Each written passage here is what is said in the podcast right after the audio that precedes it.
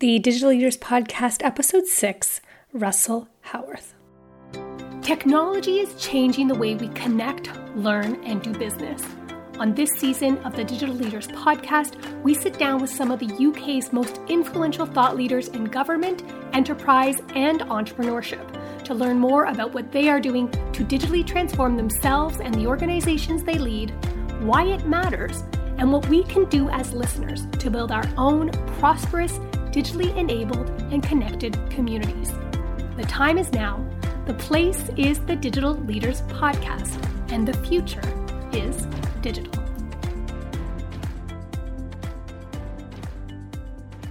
Hi, guys, and welcome to episode six of the Digital Leaders Podcast.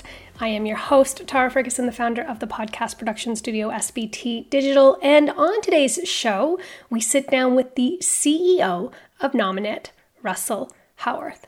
Russell was raised in the UK and graduated with a degree in mechanical engineering from De Montfort University in Leicester before heading over to North America, where he received his MBA from Northwestern University. After over a decade of working in the US, Asia, and Middle East, Russell was keen to get back to his native UK and three and a half years ago took on the role as CEO of Nominet, the largest .uk domain provider in the world. On today's show, Russell shares the three things that drew him to the opportunity at Nominet, why and how Nominet is diversifying its business solutions in the cybersecurity, registry, and spectrum management space, the recent partnership with Microsoft, and what that means for connecting millions of people in both the US and the UK, and his plans in his new role as chair of digital leaders. So, without further ado, please welcome Russell Haworth.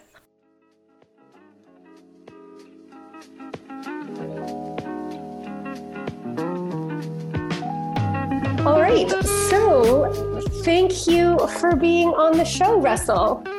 Pleasure to be here. Now, I want to know you joined Nominet after more of a decade working at Thomson Reuters, which is exciting because it's a Canadian company.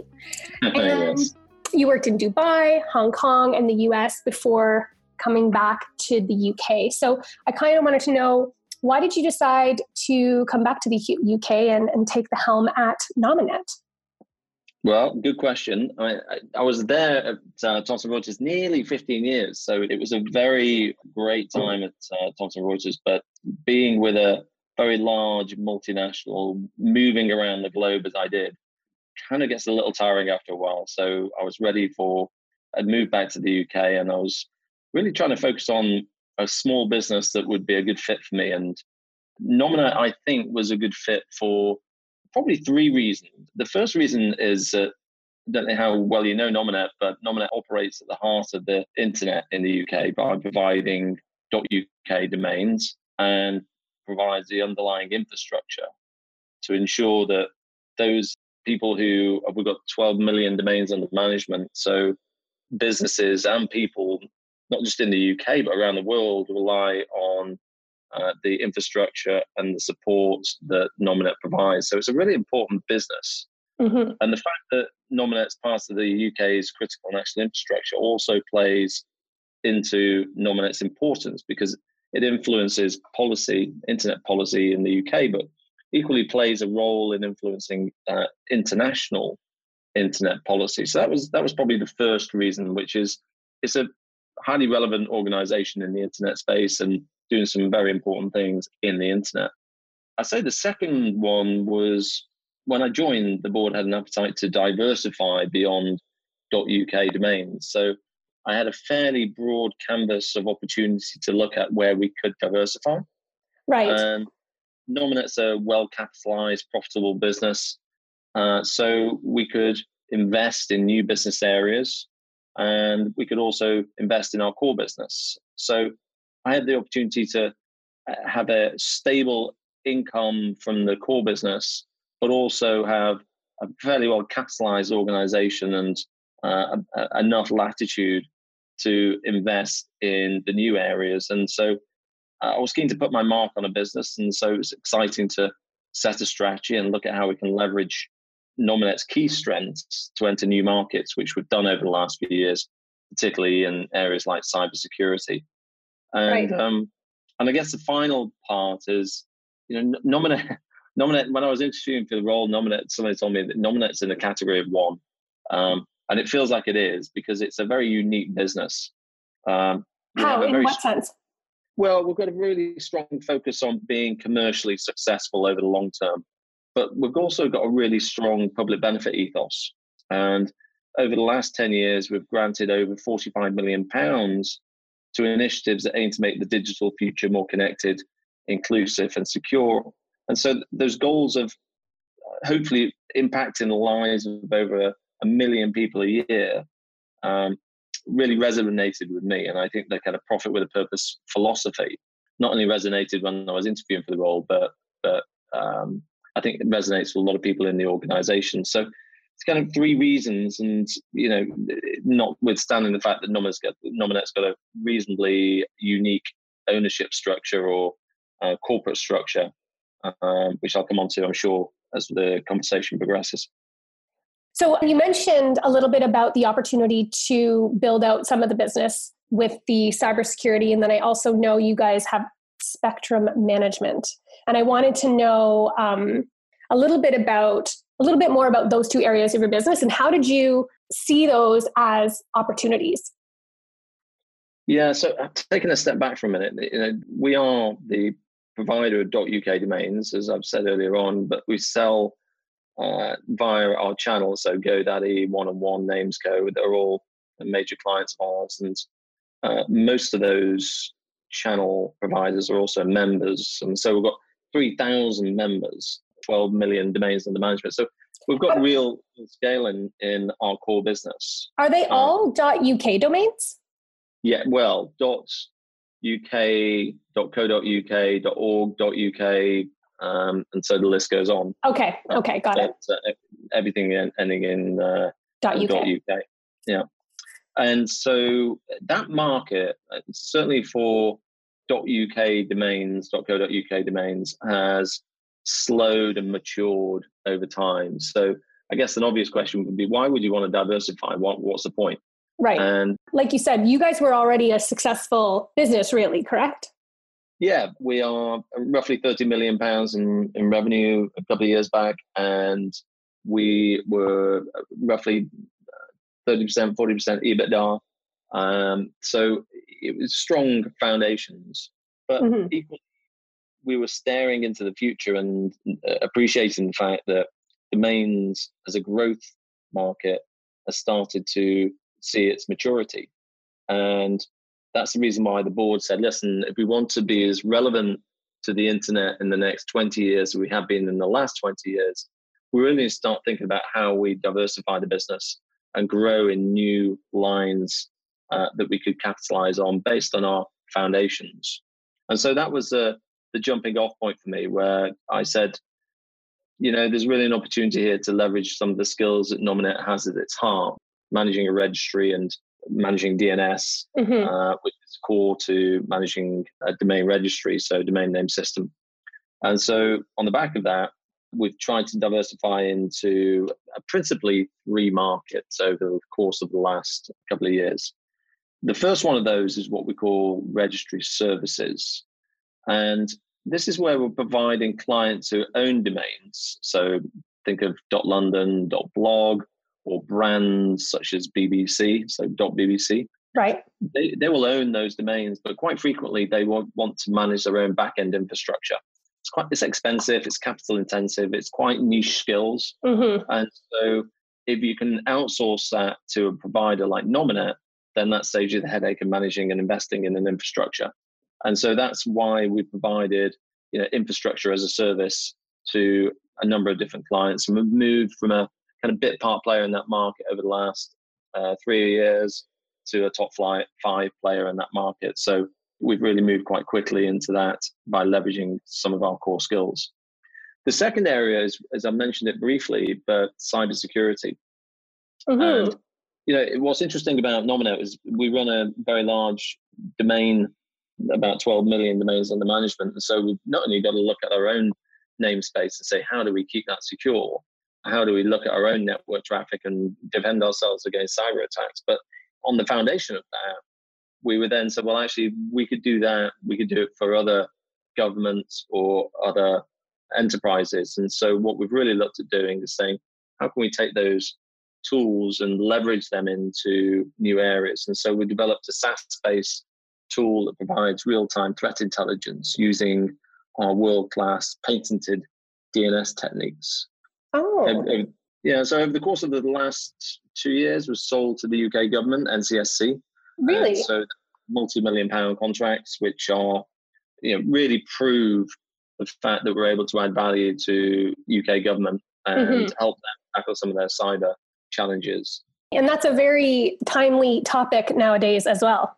Yeah, absolutely. I mean, whether you're a small business or you're a government or a large organization, yeah, everybody's very aware that uh, this is a new paradigm now where being online comes with its own cyber threats and challenges. Mm-hmm. And so, you know, as I say, by signing to the UK government, that's a great test case, and we're trying to expand sales into large enterprises such as banks, uh, insurance companies, and the like.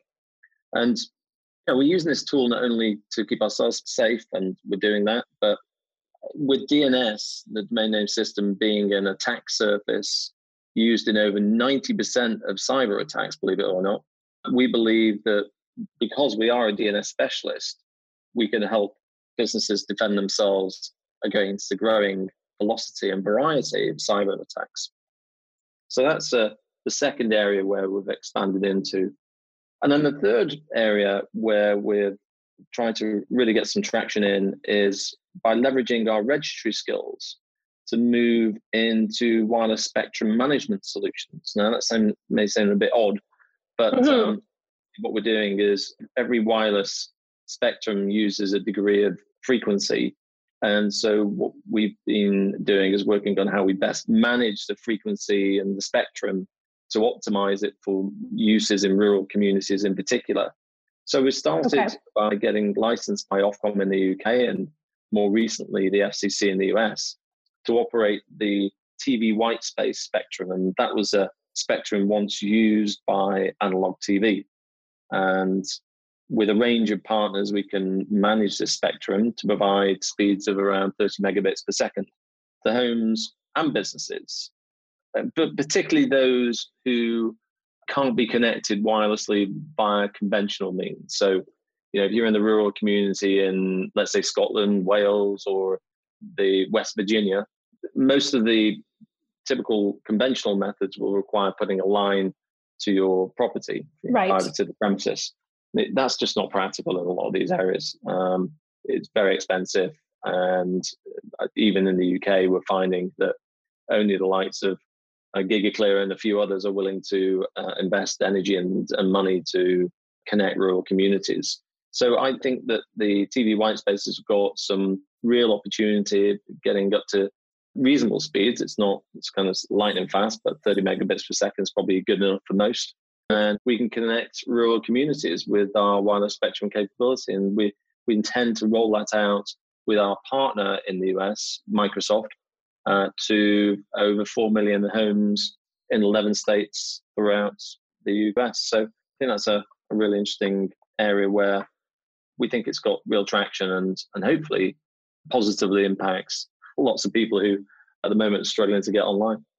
That's so fascinating too, because, you know, living in a city, you don't really even think about I don't think about people that aren't connected regularly. You know, it's just because it's not something that I experience. But, and you said, you know, 4 million people in the US. I was wondering, what are the stats for the UK as far as people that aren't able to connect regularly? Do you know? Well, it's so it's four million households, and that's only oh. in eleven states in the US. So, right, you know, what, what I would say is most likely that number's significantly more than what we've identified already in the US.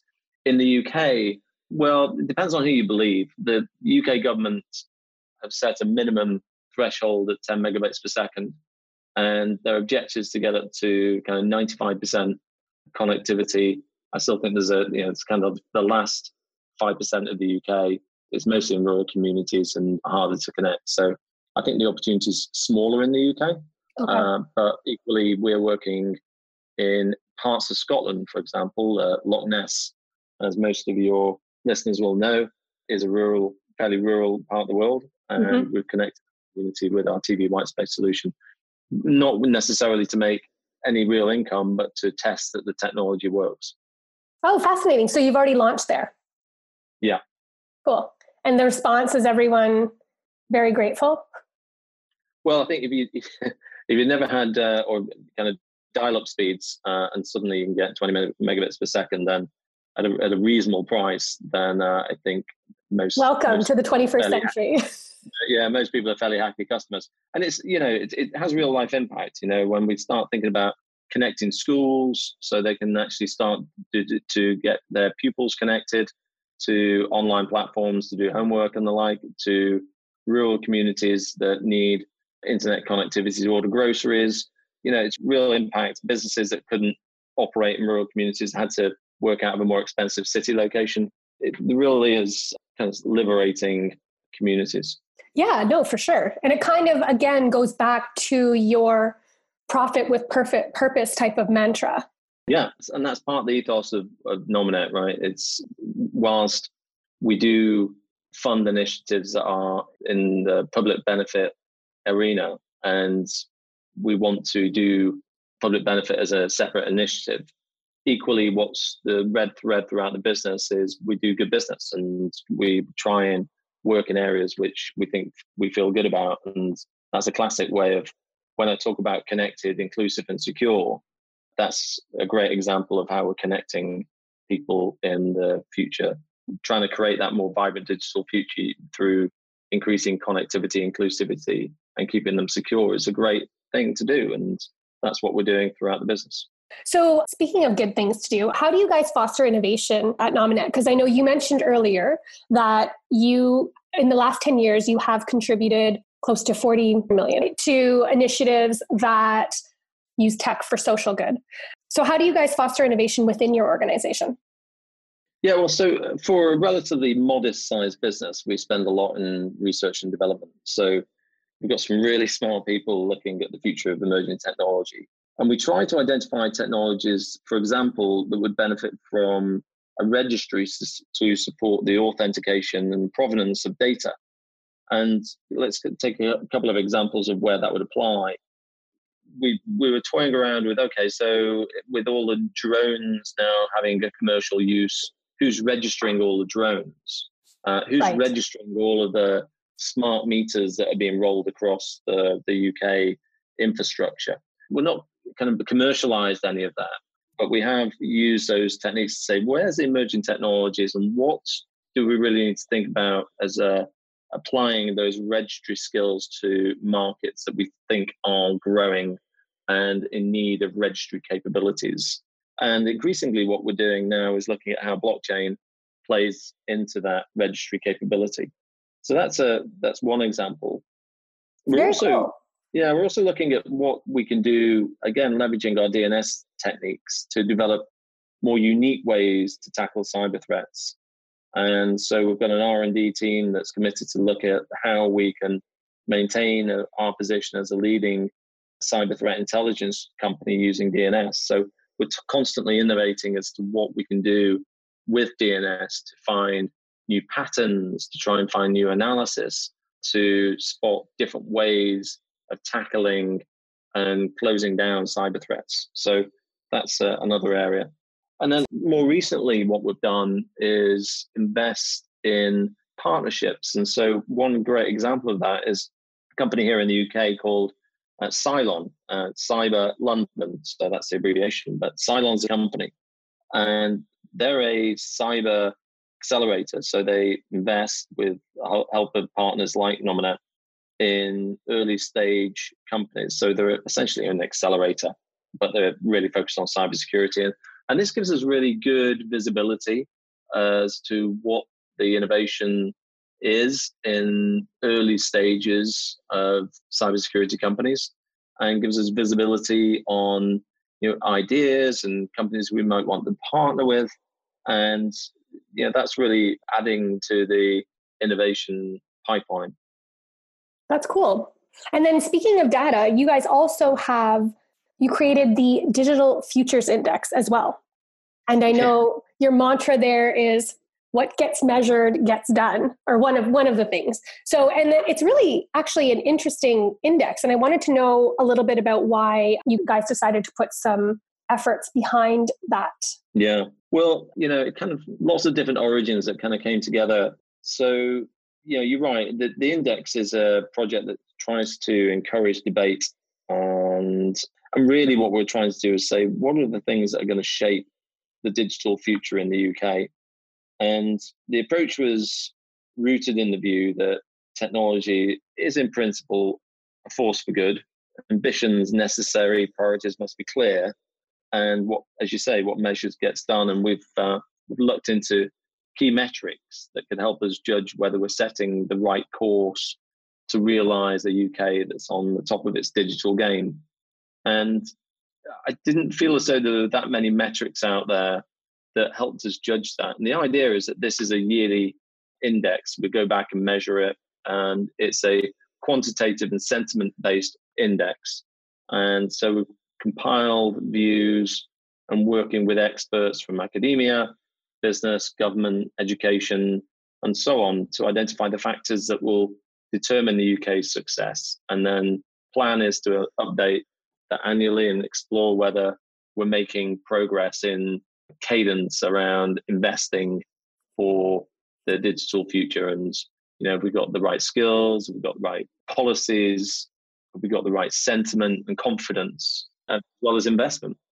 Right yes. And it's really interesting too that you're making it you know public so any organization can access it any individual can access it so they can use that as well to set objectives for initiatives or services that they are perhaps wanting to build as well which is which yeah. is cool because then it, it, it shows that you have the country's best interest in mind when you make this information easily available you know that yeah. you want to collaborate with other people absolutely and i think you know it, whilst it's proprietary data it's we're very happy to share it it's online people can just go on and kind of type in to the browser of your choice um, Nominet uh, digital futures index, and it will it will pull up the index, and folk can have a look through. But it's great. I mean, I think it's a interesting perspective. We'll continue to refine and and update it, but it's a starting point, and it's probably not going to measure everything, but it's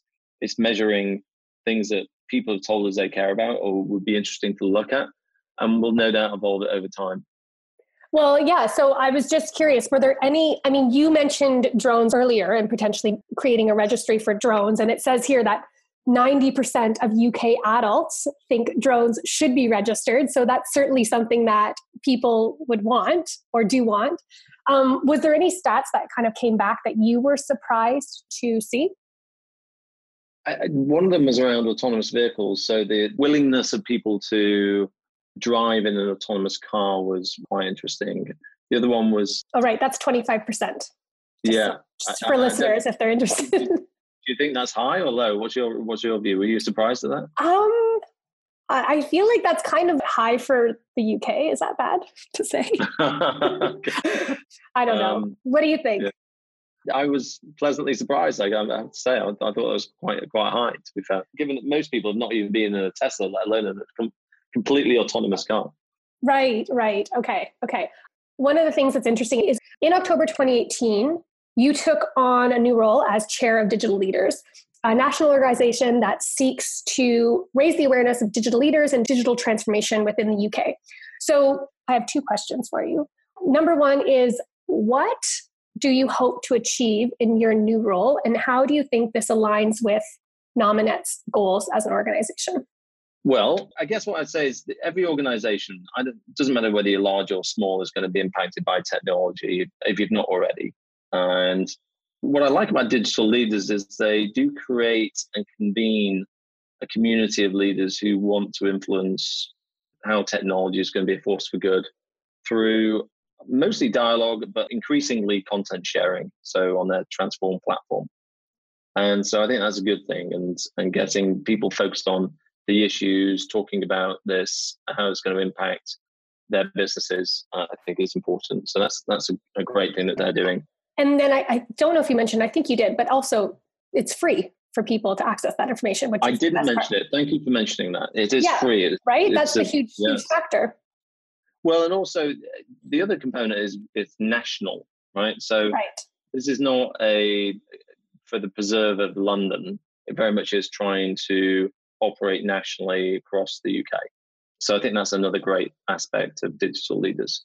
So, you know, and for Nominet as a key player in the UK's digital ecosystem, we've almost a vested interest to ensure that the UK is as successful as we can be as the digital landscape changes. And the UK has the skills, policy, investment, and confidence to embrace change, which, you know, in the, in the dare I say it, we've not said it yet so far in the discussion, but with Brexit, we've got to also be more front footed and sure footed about where we're going to play and differentiate as we go into a just a completely different environment, both technologically and, and regulatory. So I think hmm. those two factors do play into a country that needs to be more confident on where it's going to play and what uh, value it can add to the digital market of the future. You know, as many of those organizations, again, large, small, or government, most of them will be our clients in one form or another, either because they're small businesses that we provide domains to, and we can even keep them connected to the world, or they're large enterprises or governments who want to buy cybersecurity solutions, or because they are individuals or small companies that are beneficiaries of grants who we're supporting through our digital initiatives. And you know, part of that would be where we're providing digital skills. So uh, right the way across the spectrum, we feel as though digital leaders has a positive impact in stimulating debate, convening folk, and creating content that people can learn about what the impact of the digital landscape and the changes mm-hmm. will have on their business. So I think in many ways there's a high degree of overlap between the interests of what Nominet are trying to achieve and what digital leaders are going to try and achieve. And, you know, my role as chair, I hope, will be just to magnify the great work that they're already doing and trying to find where more businesses can get involved in spreading the word. And, you know, there's lots of people involved in that journey, but digital leaders have got a great voice at the table and I think does a great job of convening leaders in the digital space, as, as the name implies. Well, you can start by just telling people about the podcast. so, with that, we are going to go into our lightning round. So, I'm going to ask you just a couple questions, and you're going to tell me the first thing that comes to mind. This is this is where I'm going to do the tweet version, not the blog version of the answer. Yes, exactly, exactly. So the one book I would recommend to all listeners is. Oh, you're asking me that question. Uh, yes, okay. yes. I've got to my toes a bit more. yes, one book um, you would recommend to all listeners. Well, the one I love is it's a book I've just literally put down, which is around uh, leadership in the digital space, written by a guy who I've just come from meeting with, uh, Kevin Gaskell. Kevin Gaskell. Gaskell. Okay. It's top of my mind because I, have just read it, but it's one of the few leadership books that have got really interesting takeaways. It's not like kind of written by some sort of crusty Harvard professor. It's lots of research. It's real practical stuff. Okay. What's it called? It's called Inspired Leadership by Kevin Gaskell. Inspired Leadership. All right, cool. If you could have lunch with one person, who would it be and why? Living or dead? oh, either, either. right now, I would say I'd love to get a window on Theresa May. Really? Which would be would be a very I didn't think I'd say that until recently, but I just love to know what's going through her mind at the moment because we're on such a precipice from the UK perspective that having trying to trying to have an off the record conversation with uh, Theresa May would be quite interesting. That would be interesting, especially like you said, as we count down. Yeah, and there's so much unknown in that that um, I think that would be that would be good. I feel like you're not the only one that wants to have a conversation with her, actually. I feel like I've heard there's a couple of other people that would really like to yeah. sit down chat with her, yeah. see what's happening. All right. So, one thing people would be surprised to learn about you is? That I lived in the jungle for six months. There you go. Really? Okay. Uh, can I ask you, was this with your family or were you without children at the time? I was without children. This is uh, BC, before kids. Oh, before kids. Okay. All right. BK. BK. All right. And last question. The advice I would give my 15 year old self would be do what you think is the right thing to do at the time and don't try and plan too much because there's so many other things that can influence your direction of your life. So enjoy the moment. I like it. Perfect. Well, thank you very much, Russell. That is it for this episode, but I really appreciate you taking time to to chat and share your words of wisdom with us and everything that you have going on at Nominet. Yeah, well, it's, uh, it's been a pleasure talking to you, and um, I will no doubt speak to you soon. All right, that is it for this week's episode of the Digital Leaders Podcast. If you want to learn more about Nominet and the Digital Futures Index, then head on over to our website, digileaders.com forward slash podcast, and we have further links and information there. Next week, we are back with another phenomenal guest, so make sure you are subscribed via iTunes so you don't miss it. That is it for this week's episode. I'm your host, Tara Ferguson. Thank you so much for listening, and we will be back next week with another episode of the Digital Leaders Podcast.